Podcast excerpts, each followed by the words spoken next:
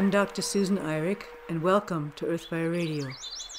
Earthfire Institute is a wildlife sanctuary and rehabilitation center whose mission is to change how people see and therefore treat wildlife and nature.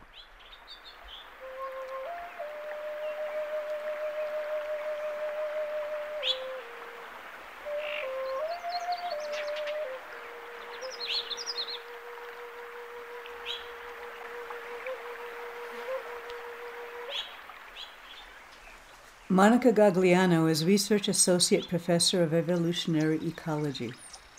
She's an adjunct senior research fellow and former fellow of the Australian Research Council at the Centre of Evolutionary Biology at the University of Western Australia.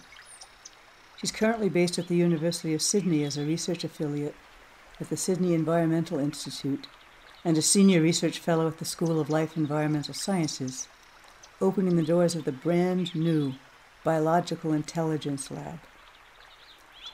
She is the author of numerous scientific articles in the fields of animal and plant behavioral and evolutionary ecology. She's the co editor of The Green Thread Dialogues with the Vegetal World, The Language of Plants, Science, Philosophy, and Literature, as well as Memory and Learning in Plants. Her work has extended the concept of cognition in plants, including perception, learning processes, memory, and consciousness. Monica has pioneered the brand new research field of plant bioacoustics, for the first time experimentally demonstrating that plants emit their own voices and, moreover, detect and respond to the sounds of their environments. It's a delight to speak with this courageous, groundbreaking scientist. Welcome, Monica.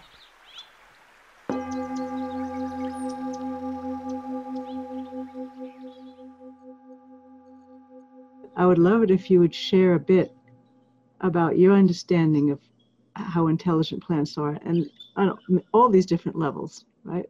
Mm-hmm. The level of just survival and uh, communication, and then to the other levels that you wrote about in your book. But if we could start, if you're willing, start with just your discoveries of what plants actually are. Multi-leveled, so it's a difficult question to answer, but start with a more grounded. yeah, yeah, yeah, yeah. I hear you. Um, well, it is interesting that, uh, and you're totally right. This entire field is becoming quite mainstream almost, yeah. and it's very good news because it means that uh, soon there will be a lot more people doing experiments and explorations, and and it means that soon we will uh, learn more, and it won't be a taboo anymore, and and that's great. Mm. And that's exactly the best compliment that anybody can do to me, for example, to my science, to make it totally redundant. It's like, yeah, we already know this. Oh, yeah, of course. And it's like, great, job well done. Um, and of course, I mean, I'm not, I, I, like you, I'm an animal ecologist first. So I started my work with animals and then I ended up working with the plants only in the last decade. And uh, so I am by no means um, a botanist or a plant biologist, and I'm always in awe by uh, these guys, especially uh, when they start, you know, describing the details of the private life of plants and um, and how much we already know about them. And you know like from a very grounded perspective like how much we know about how they function inside and how much we know about they function in the context of their environment I was at dinner with a friend last night, and she was telling me about uh, she works with orchids, and like the craziness, like uh, each one species seems to do some strange trick of his own that no one else does, and all of those uh, different uh, ways of using color, shapes, and even closing or opening their their parts in different ways um, speak to others in this case often with the with the orchids speaks to pollinators or potential like uh, uh, duped um, uh, bees or wasps. And and it's amazing. It's like uh, we actually have known so much about them already. And um, and like from how they explore the ground and how the roots grow and what they like to eat and what they're looking for in terms of minerals and elements that they need to, to build their bodies. And then, of course, on the top, how they uh, like the, the beautiful research done in the last few decades on the chemical communications, so the volatiles. And I think this is one of the stories that is becoming much more uh, well accept, accepted and, and popular of how plants use uh, chemical volatiles, both underground and on the top to communicate with others where there are other plants and so uh, tell them you know if there is uh, trouble in the in the air literally. Uh, and so they they can warn each other of uh, uh, potential predators. They can call for help if there are predators around. Uh, and they call on other animals you know. So all of these interactions which um, we've been studying for a while now are kind of all blossoming together in a way uh, to create this picture like okay we have known plants and we've known about plants all of these amazing things and now suddenly uh, we are kind of forced to all this knowledge together and realize that you know we have looked at them as objects uh, mm. but actually there's nothing ob- of an object here. They are all subject. They're all doing, as I said, each one orchid seems to have its own agenda and they're all doing their own specific thing. And this is true for all plants. So suddenly the old picture, which it's a really old picture, it comes from Aristotle and probably even before him, of seeing plants as object and then commodify them mm. because it's convenient to us. Mm.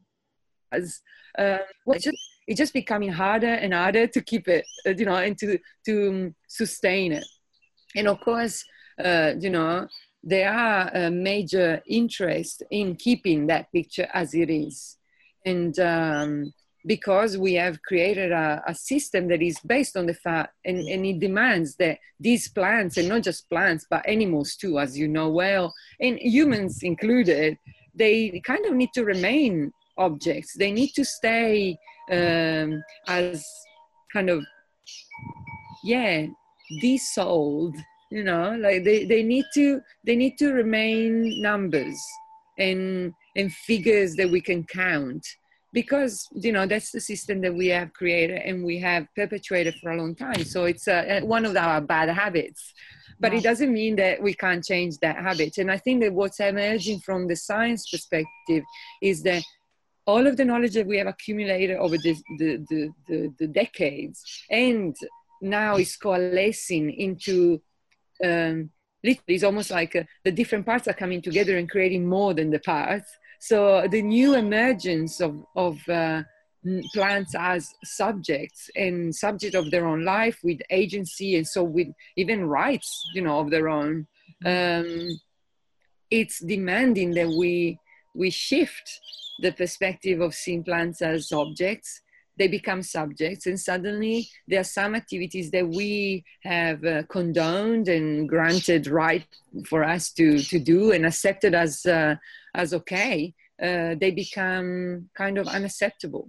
Yeah. And um, so I think that this is really the main reason why the science, this kind of science, has had such a, uh, a big um, roadblock at the beginning uh, because um, whether it's done consciously or not, but I think that people within the academia itself and not only realizes it's like, whoa, this change changes everything. Mm-hmm. And we can't afford to change everything because uh, it's too scary to change everything. And, um, but guess what? This change changes everything because it was always uh, just a story that it was flawed and it didn't really make any sense. And now we're just noticing that and so we we are invited to to correct the trajectory and uh, and of course we are invited with a little bit more um, urgency these days because um, that same mindset that objectify plants objectify animals uses plants and animals including humans mm-hmm. is um, is the same mind that is still colonizing our perspective right now. So people often think that colonization or colonialism is over. it's from another century. It's like, no, no, no, colonialism is right here, nice and healthy. It's still doing exactly the same thing that it has done for centuries. And it's just um, doing it in a way that, as often is the case, the colonized doesn't realize that he's being colonized until it's too late. And so, uh, and I heard this word and I really liked it, and I I want to explore it in my own mind a little bit more. Yeah, it, I think it's very urgent that we decolonize our concept of plants, our concept of animal, our own concept of ourselves. So the um, you know ch- the change that is needed right now as a planet, as a you know to to do to to actually reach planetary health rather than planetary destruction and crisis, um, it becomes possible. If we connect and, uh, with other beings, then yeah. we don't colonize them anymore. Exactly, and that's exactly the thing. So it's the disconnection that causes the problem. Absolutely. Connection. And it's the same. Hmm. So I'm just thinking about how the irony is when you start to connect with other living beings, everything around you starts to glow and become alive and magical. And what a way to live that is. I know. So it's, it's only a beautiful thing once we go over the dark chasm, you know, of our, yeah. our own thinking we're going to lose.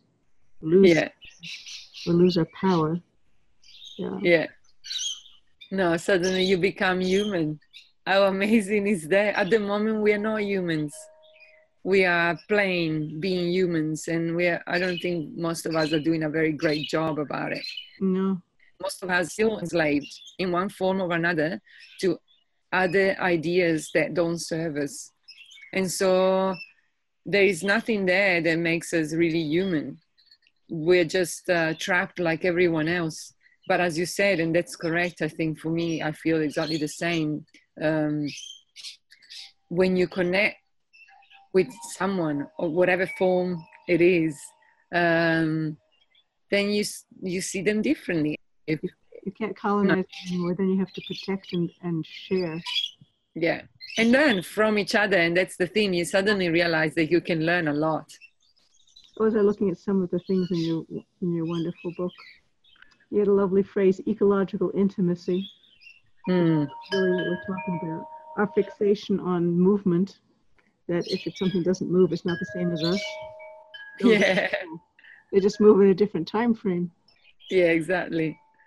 I sometimes I, I say to people, you know, think about this we have having problem with plants and we're just starting to appreciate you know since we had the advent of like uh, the modern technology of cameras now we can actually do time lapse and we can start appreciating the plants actually do move and all of that and uh, but think about mountains is that exactly. It's like people's like yeah but mountains are not moving. It's like well they are moving too. I mean this entire planet is is on the move. And uh, and we think that you know unless it moves our time scale which is just one of so many um, it's not moving and it's not important. That's the thing. When we say not moving we're saying it's not important. And it's like oh there are big things here who are moving very slowly and they're very important. And we notice that when they make themselves feel alive like as soon as a volcano erupts it's like oh suddenly the mountains is alive. It's like yeah. You think of it as alive in the same way as a plant or a human or an animal? Well, uh, I went to um, when I went to uh, Hawaii a few years ago, and I found myself uh, at the top uh, with Pele, and uh, she was erupting. Mm. Um, I thought, well, I felt the rawness of this mountain, this volcano, and I felt how much uh, power that was there and i realized how little we are as a species we can be wiped out anytime mm. so we're not because um, i think we are also welcomed here and that's the other side of the coin is that they often uh, and i used to do that myself it's like, oh, if only we could wipe out the human species, we would be fine. You know, if we go and we leave everyone else alone, we will be fine. the planet will continue and we can just, uh, you know, we are the problem.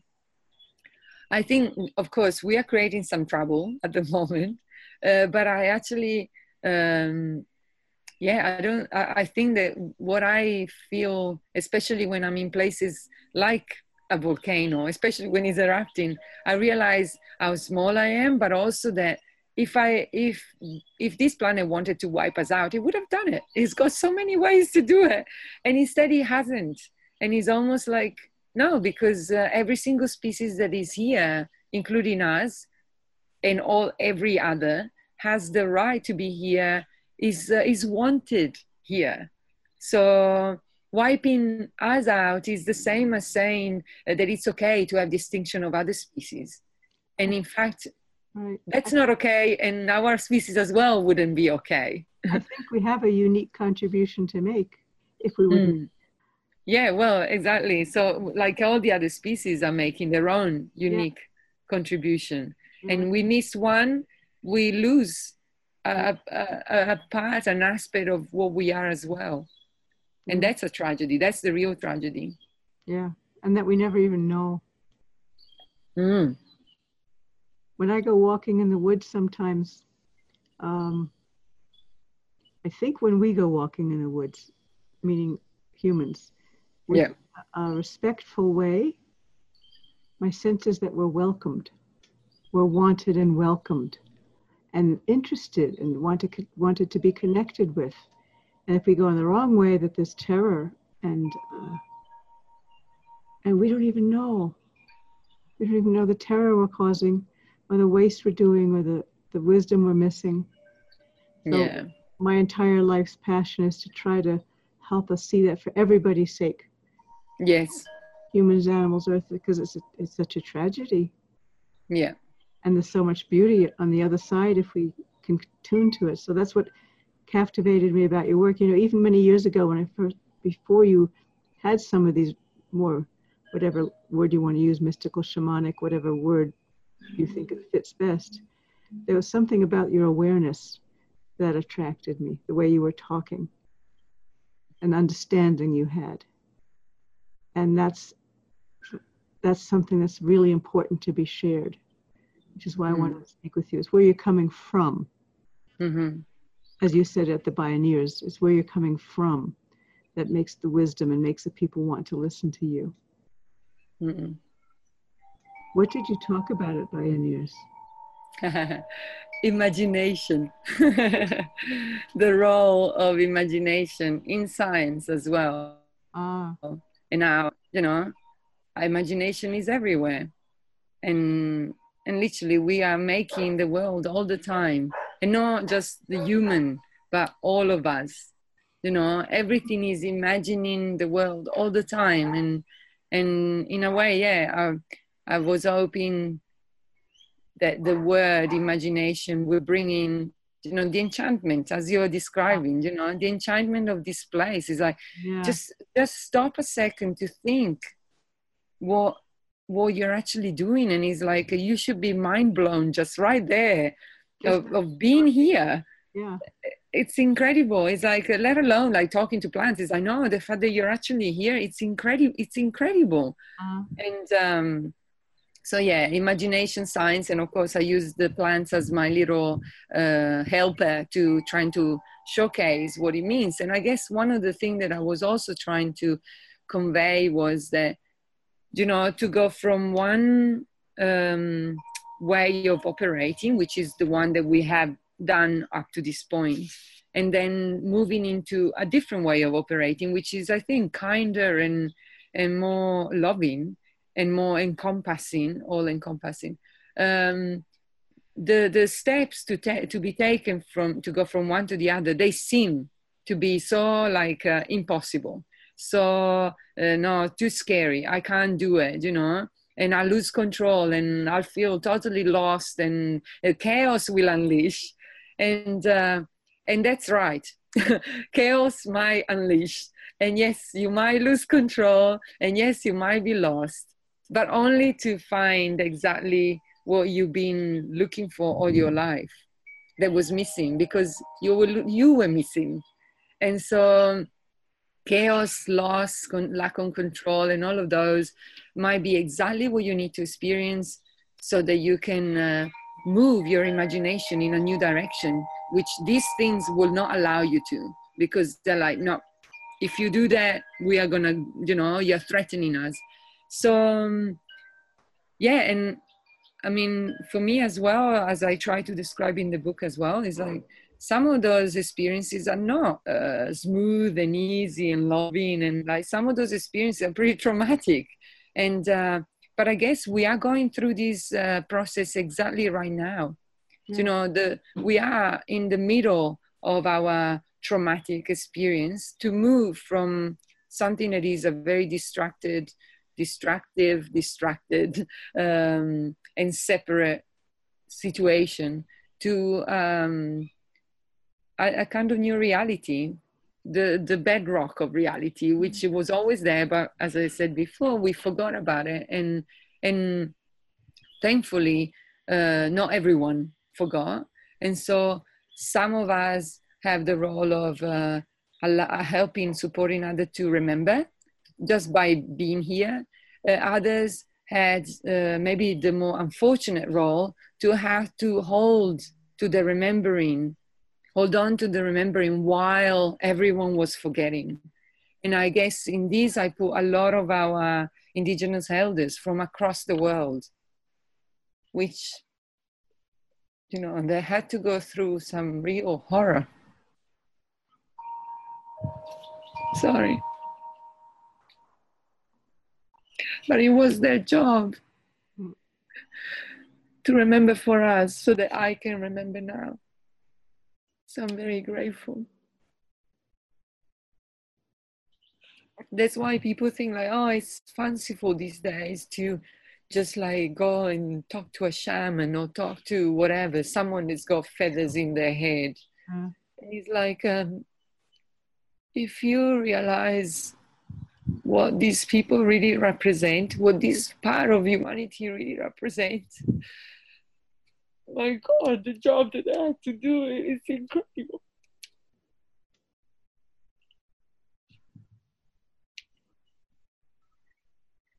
Their job was the hardest job. We got the easy job now.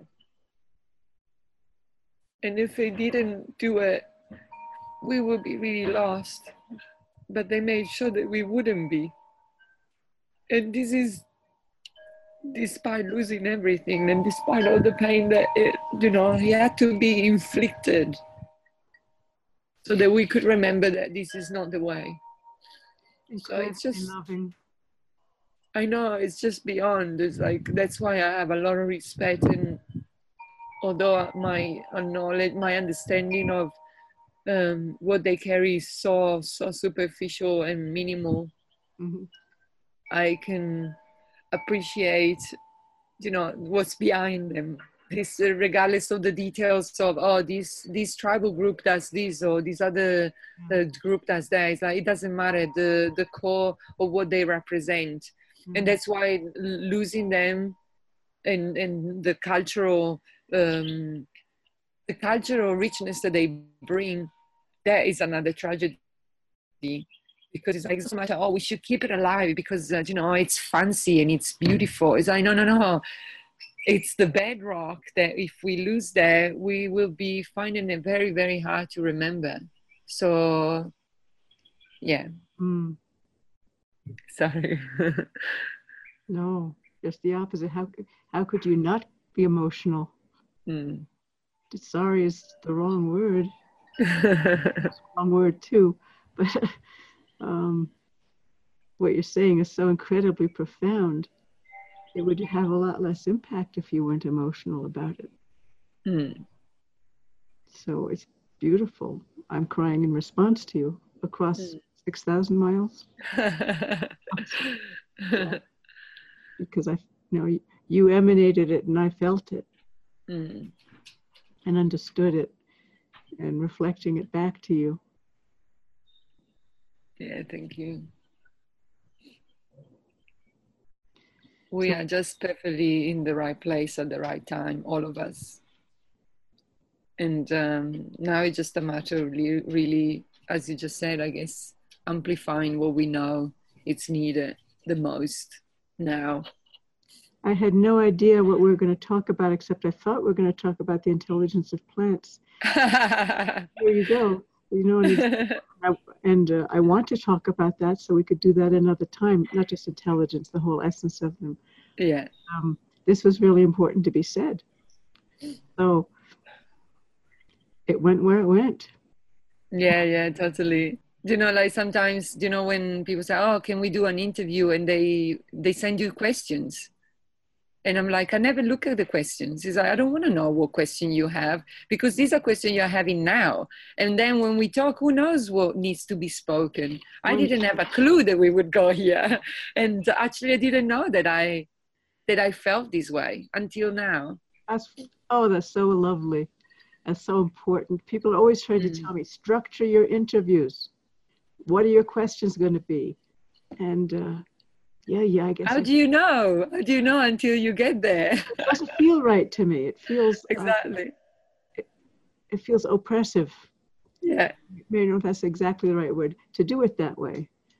Um, but yeah, I mean, I certainly wanted to have read your book, which I did, so I have that background.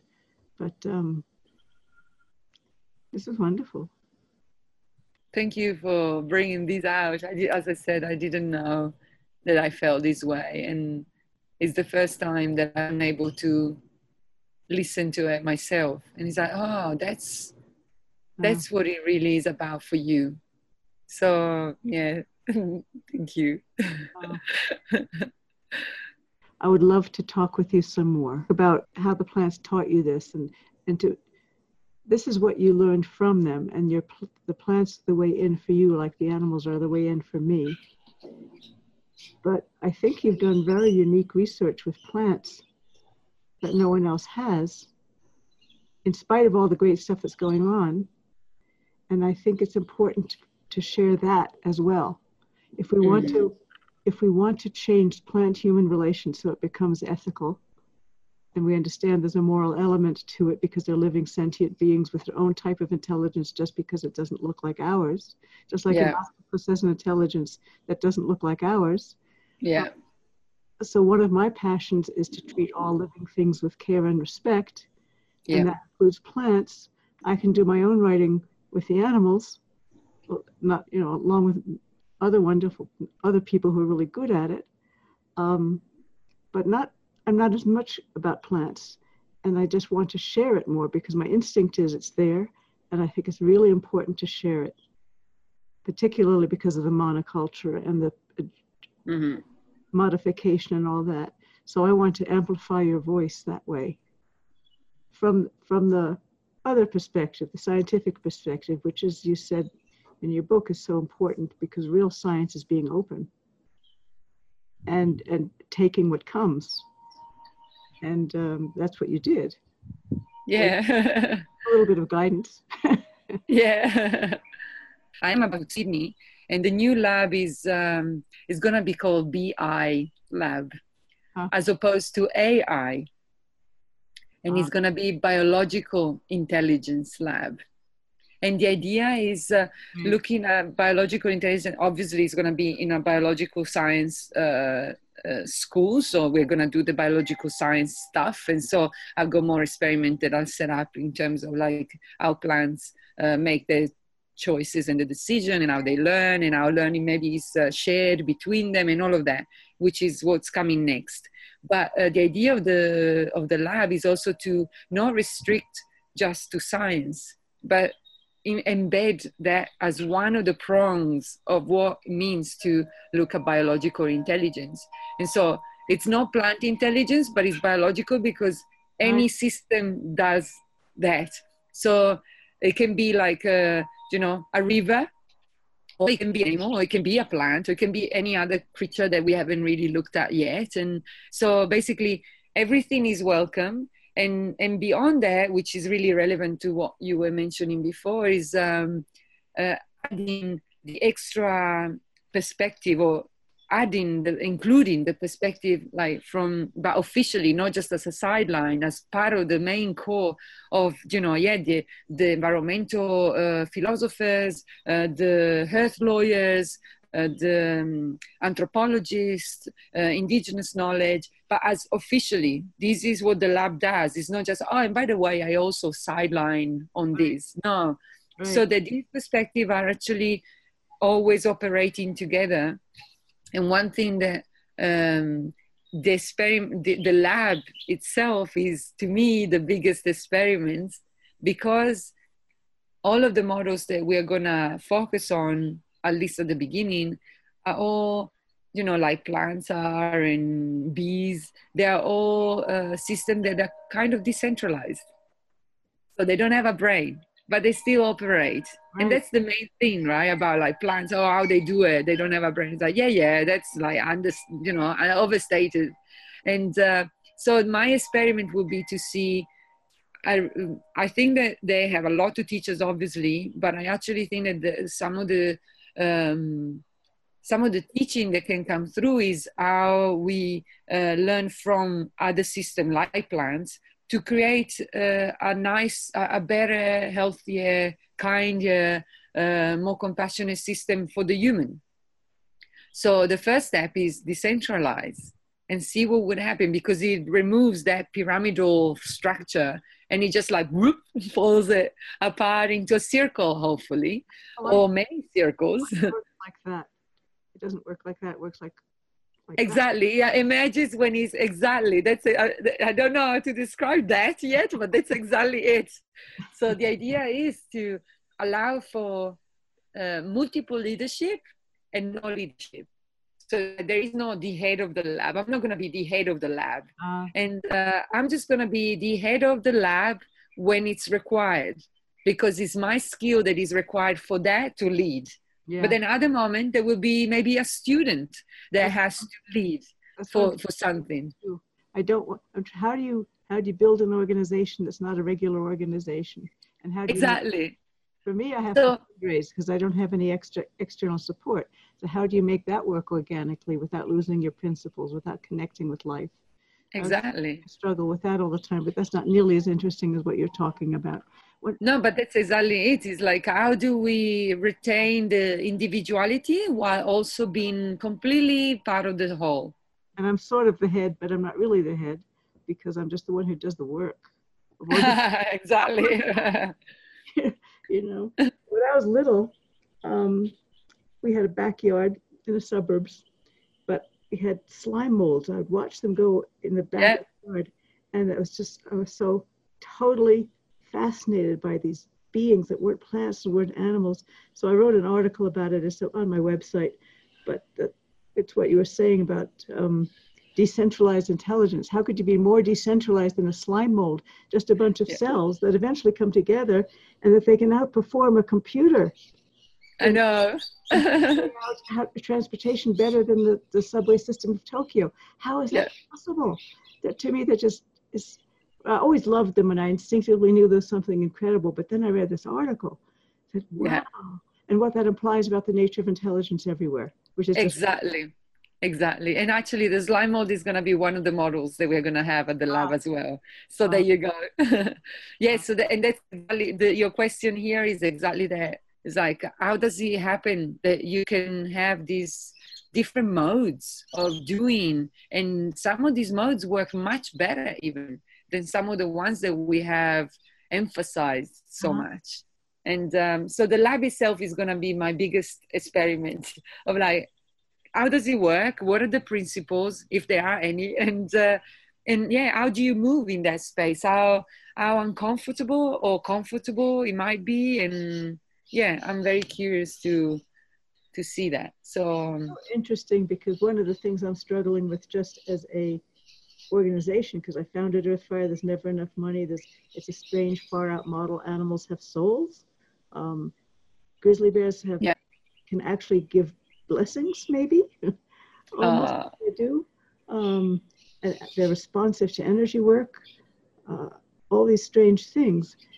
I can't raise money on that. How do you? Not yet. so Not have, yet. How do you make a structure? But I don't want a structure. Um, mm-hmm. So I've been struggling with that just as how you develop an organization. And then I'm talking to you. I never expected that connection. As, oh, this is another way to think about it still. I don't know if I can make it happen in this culture, in this structure. I mean, I have to raise so much money every month, like $30,000 to, to feed everyone. Oh, wow. I have to do it. How do I do it in a new way without losing money so everybody starves to death before I find my way. but it's so interesting because it's not what I was thinking of at all when I, I wanted to talk to you about plant intelligence. Now I'm thinking about the model I'm trying to do here, developing Earthfire, um, is the same model you're doing with your biological intelligence. The underlying model is the same. That's it. Yeah, quite wonderful. there you go. So we can report back on each other. We're like, so how did you go? I have no idea. This experiment is uh, like, I have no idea if it's going to work. Maybe the lab is not going to work that way. Maybe it's too early. Maybe, who knows? Or maybe we'll attract just the right people. It's not too early. But I'd love yeah. to stay in touch with you about it. As a, and I have no idea. I've been here now. We, I started Earthfire in 1998. So we've been here 20 years and I have no idea how I got here. you know, really, I, you know, I could I could tell you what happened, but how it happened, why I'm why we're here, still here, and that now we're we're in a um, a flow where I yeah. finally speak to someone like you. I have no idea how that happened. I didn't. Ha- the animals didn't talk to me the way the plants did to you. All I know is that I got here. Yeah. And it feels. So you need to know. smells right. So that's what I'm, going to keep trying to develop the organization as best I can from that frame of reference. Yeah, beautiful. Yeah, obviously, whatever it is that you're doing or the way in which you're moving, it is working. Otherwise, you wouldn't be here. Well, I'm still here. Put, that exactly. Doubt. but you know, if it wasn't meant to stay, it would have gone already. Yeah. Recently, like only only a few months ago, I um, I found myself going to Mexico. And uh, I didn't, that was about mm, in May, June. And I didn't know I was going to Mexico until a, a few months earlier. And um, it was one of my plans that had trickled in some information of like, like literally bits and pieces, like if I was making a puzzle and it was like oh it's about this it's about that. And I, the pa- the parts on their own i couldn't understand what they meant and what they they were pointing at until they all came together and it was like oh okay i'm going to mexico and i'm going to this place and i'm going to do this. And and and then it became kind of clear and but actually until i arrived in Mexico, and I found myself there doing exactly what I was guided to do all the all along.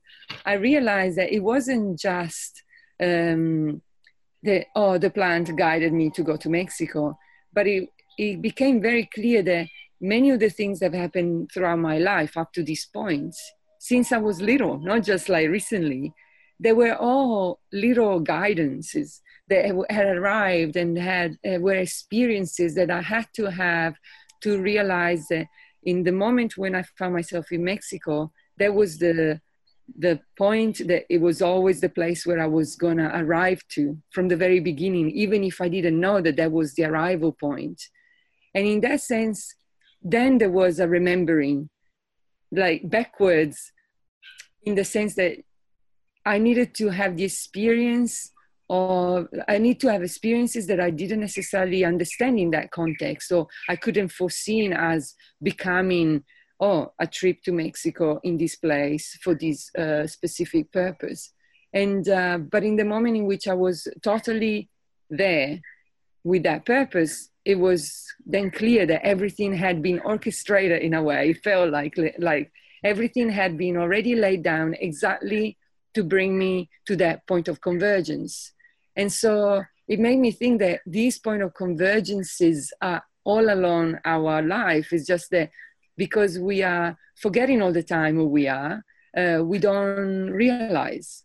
And so we think that our life just goes by and we're doing things and uh, we have little stories here and there that um, maybe pop up a little bit more because they're a bit special or something different happened. But reality is that every single moment in your life is a point of convergence that come streaming through straight from your other experiences and it was already there from the very beginning.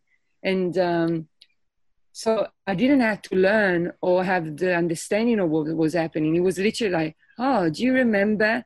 You this happened when you were five and this happened when you were 10 and this happened when you're 20 and and as you see all these dots you realize that the dot that you're in was already there in the first place so you're not understanding anything you're just remembering the, the bigger picture that you're or you were part of you are the bigger picture so you were part of it from the beginning what made you actually go and buy an airplane ticket hmm. trust trust. I think that. What made you think airplane ticket Mexico?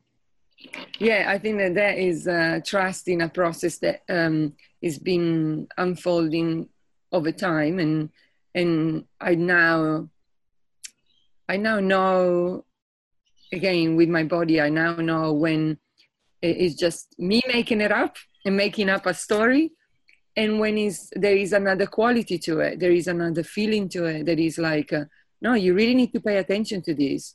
And often I find myself resisting. Mm. It's like, no, no, no, no, I don't want to, oh, what? You know, makes it what? and why? Why? And that's my mind that is trying to understand while there is nothing to understand. so when I literally relax into that, so like, okay, this is what you're saying. This is what it seems like I should be doing. Let's explore it. And and so then I go and buy the ticket. And then I trust that when I get there, I find out what it was that I was always meant to be experiencing there. Uh, I guess the other thing that uh, it should be said is like it's not that I just go around and buy tickets to places all the time. uh, this doesn't happen just like every five minutes I get told to go tripping around. Uh, it would be well, it's already exhausting as it is. It would be way too much if it was the case. So it's not uh, I, I I don't want um, people to get this romantic idea, you know, that I get traveling all the time because the plants tell me, oh, go to Mexico. And there always seems to be fanciful places. No, sometimes uh, it's quite trivial in the sense that it's like uh, just a normal thing. Like, no, don't, don't, don't go to this dinner.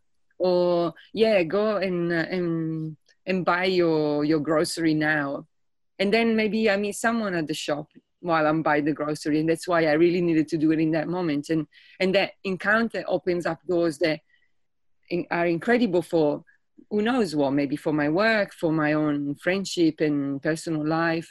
And so, in that sense, um, yeah, I think that uh, we learn or we, we, we learn to remember the different textures of experiences.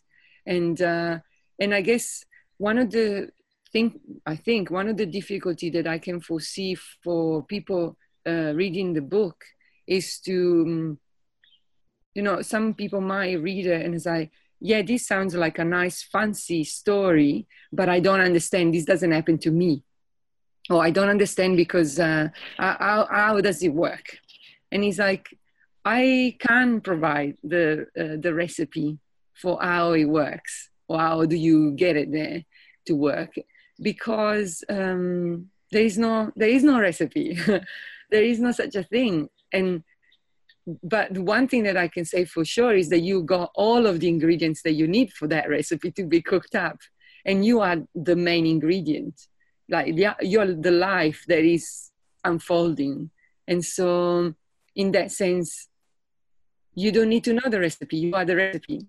And and you will uh, by um, having the experience of living fully and truly, then you will find that there are um, yeah differences in textures. There are differences in uh, in how if things feel, and some things are just you know experiences for that moment that don't have any particular obvious repercussion. And other things have this feeling and this texture to them that is I, you need to pay attention now and you need to follow through with this. You need to follow this trail. This is a trail.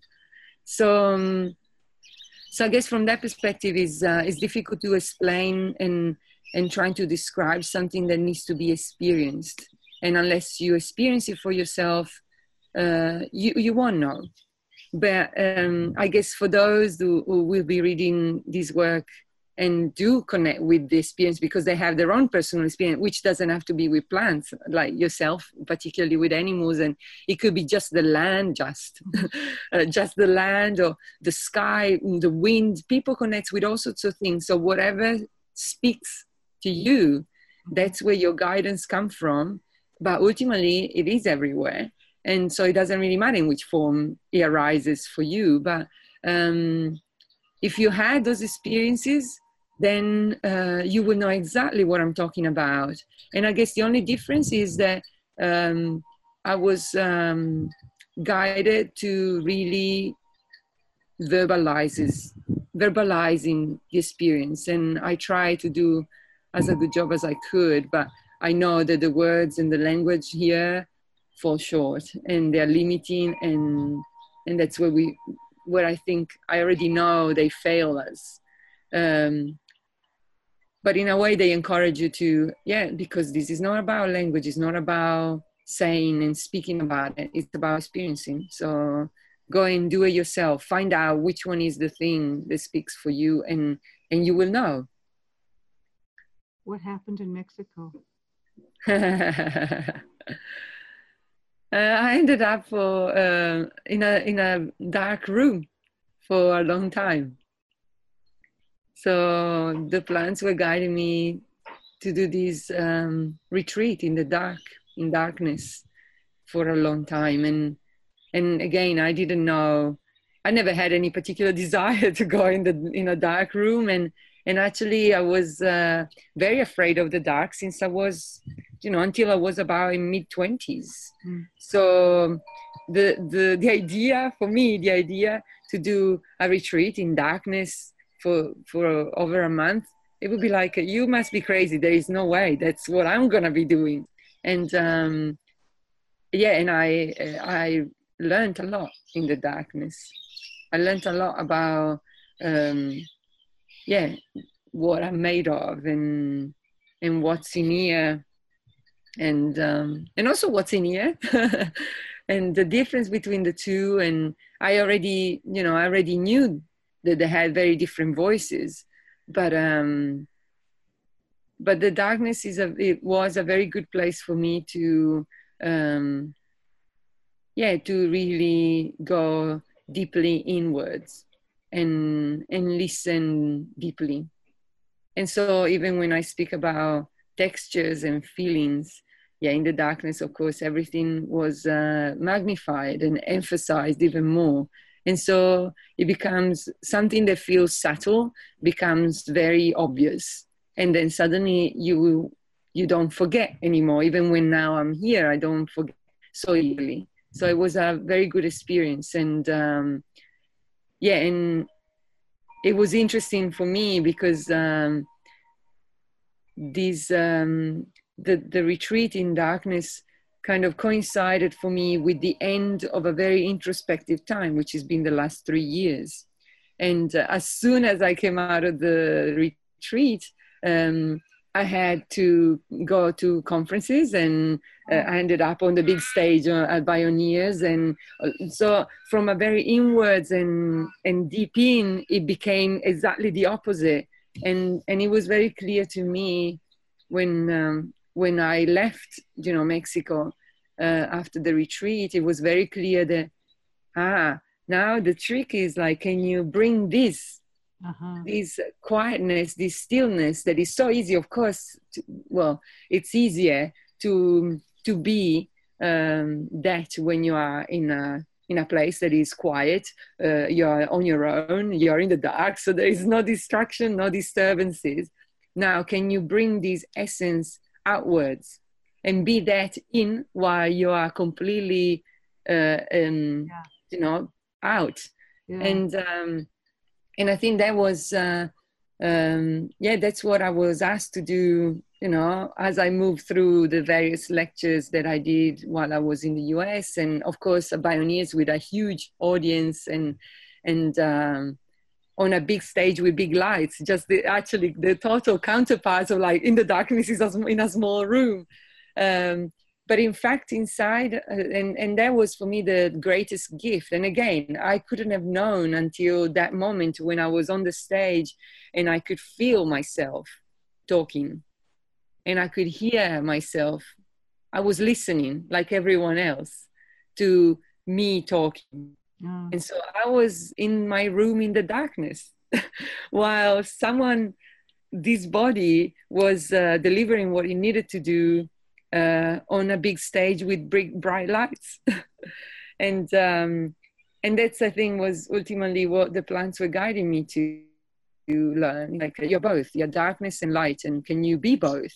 And not criminalize darkness or uh, emphasize the light as something magical and amazing. Like, yeah, it is as much as everything else. So again, is um, can you sit in the middle between the two polarities which characterize this reality and um, and enjoy both and be both and also realize that you're none of them either so um, yeah it was really it was really amazing but i wouldn't have known i couldn't have known any of this until the moment i stood there and to know that i needed to have gone to mexico just a few months earlier and do the and had the other experience so yeah in that sense it's like a, oh, I remember what you tried to teach me. Now I know it because I'm actually seeing it happening and, and watching it. One of the things I keep trying to do um, in my writing and yep. in myself is um, whatever, it's, it's sort of related to what you're saying, is whatever I'm doing, just sitting here talking with you, to also always be aware of the trees and the land and the animals and out and out and out. So I'm only always speaking as part of a whole community. So all the time with us, we have all of life in the back of our mind. It's not really well said, but it's kind of the same thing. So you're always coming from a, a place of including just a much larger place, a more spacious place. Yes. Uh, and then you when you're speaking, you're speaking from that place. So it's another version of what you're saying, I think. Yeah. And then what you say is meaningful um, and rings true and might carry some, uh, not because I'm wise, which I'm not, but carry some wisdom through that out to others to share. Yeah, absolutely. And I think what I observed while, for example, the unfolding of the conference of Bioneers was happening I realized that it wasn't so much the words that I was saying that was so important. I didn't really say anything that people didn't know already. But I think it was because of that. I don't know if the best word would be like, uh, I was so present mm-hmm. with the space, which included me.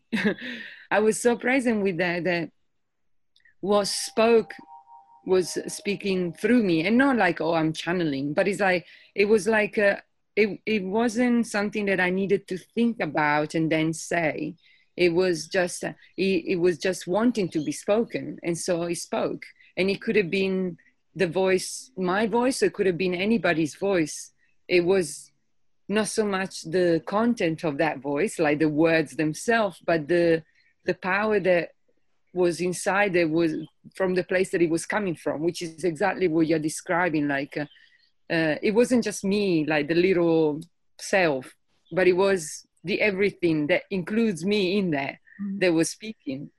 I, one burning question this is me with my more practical side. Sure what happened when you arrived in mexico? Did you have anyone meet you? Was anyone there? Did you go to a dark room all by yourself? Was it a retreat? Um okay so I uh, the plants actually told me that it had to be Mexico, and I didn't understand that until like there were other things that happened and that made sense.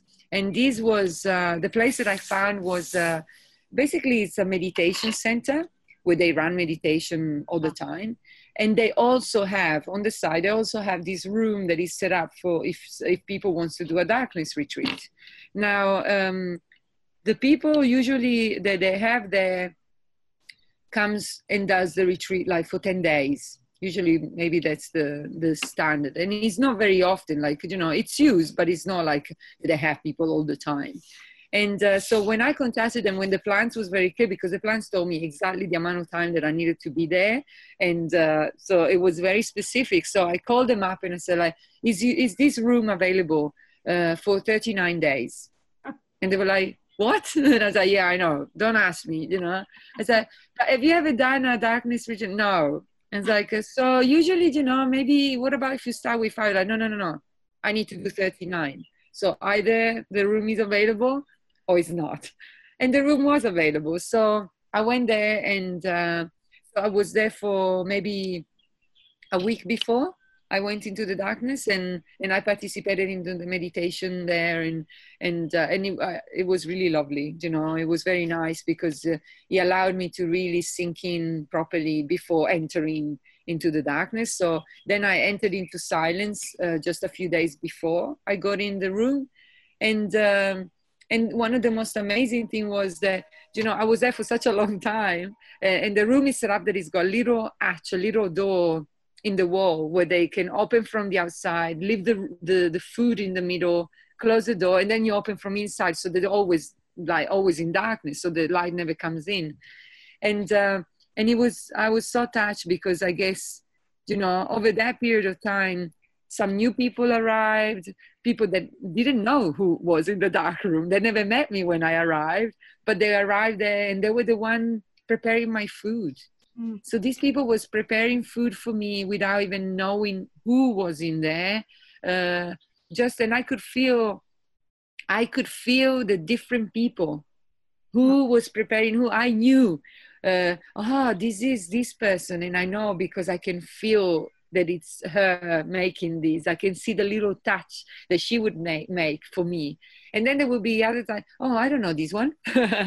and, uh, but the overwhelming feeling of like being, yeah, looked after at that basic level.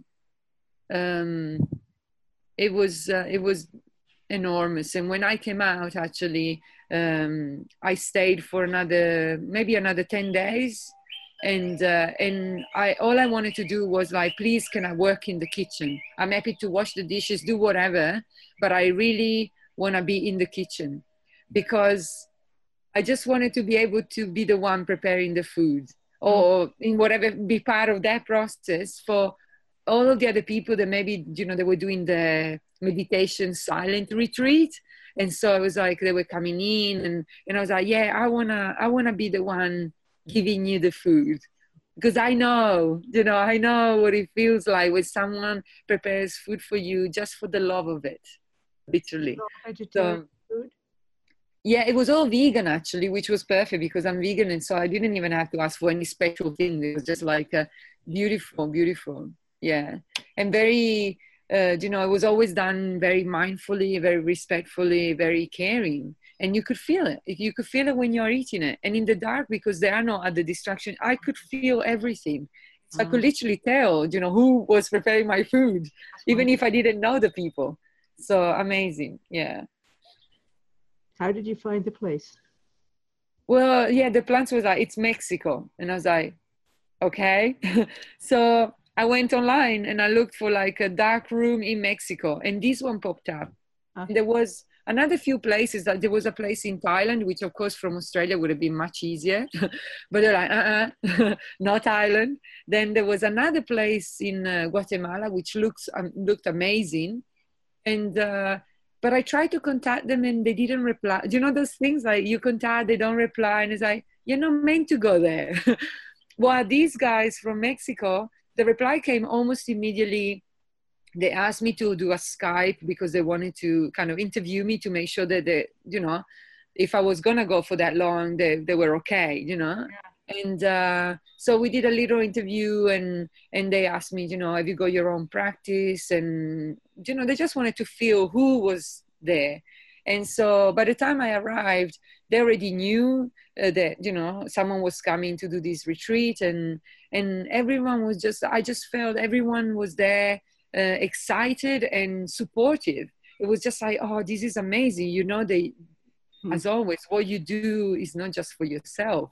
So yeah. we never had someone going in for that long. It's like, yeah, don't worry, I would have never thought of doing this myself. So, yeah, so it was, um, yeah, it was really amazing. So I was alone in the sense that I was alone in the room. So the retreat was my retreat, and uh, but I wasn't alone, and uh, and yeah, and even in the most aloneness of my moments in the room, uh, I was never alone. Yeah, and that was amazing. So I really enjoyed speaking with you. Yeah, me too. We'll be in touch.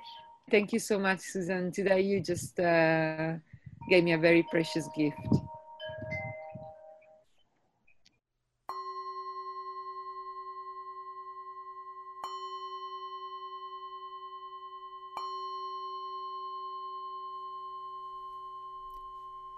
This is Dr. Susan Eirich for Earthfire Radio, a production of Earthfire Institute. If you would like to help with our mission to change how people see and therefore treat wildlife and nature, Please make a donation at our website, www.earthfireinstitute.org. The soundscapes are by Wild Sanctuary Presents, Bernie Krause and Philip Aberg. Thank you for listening.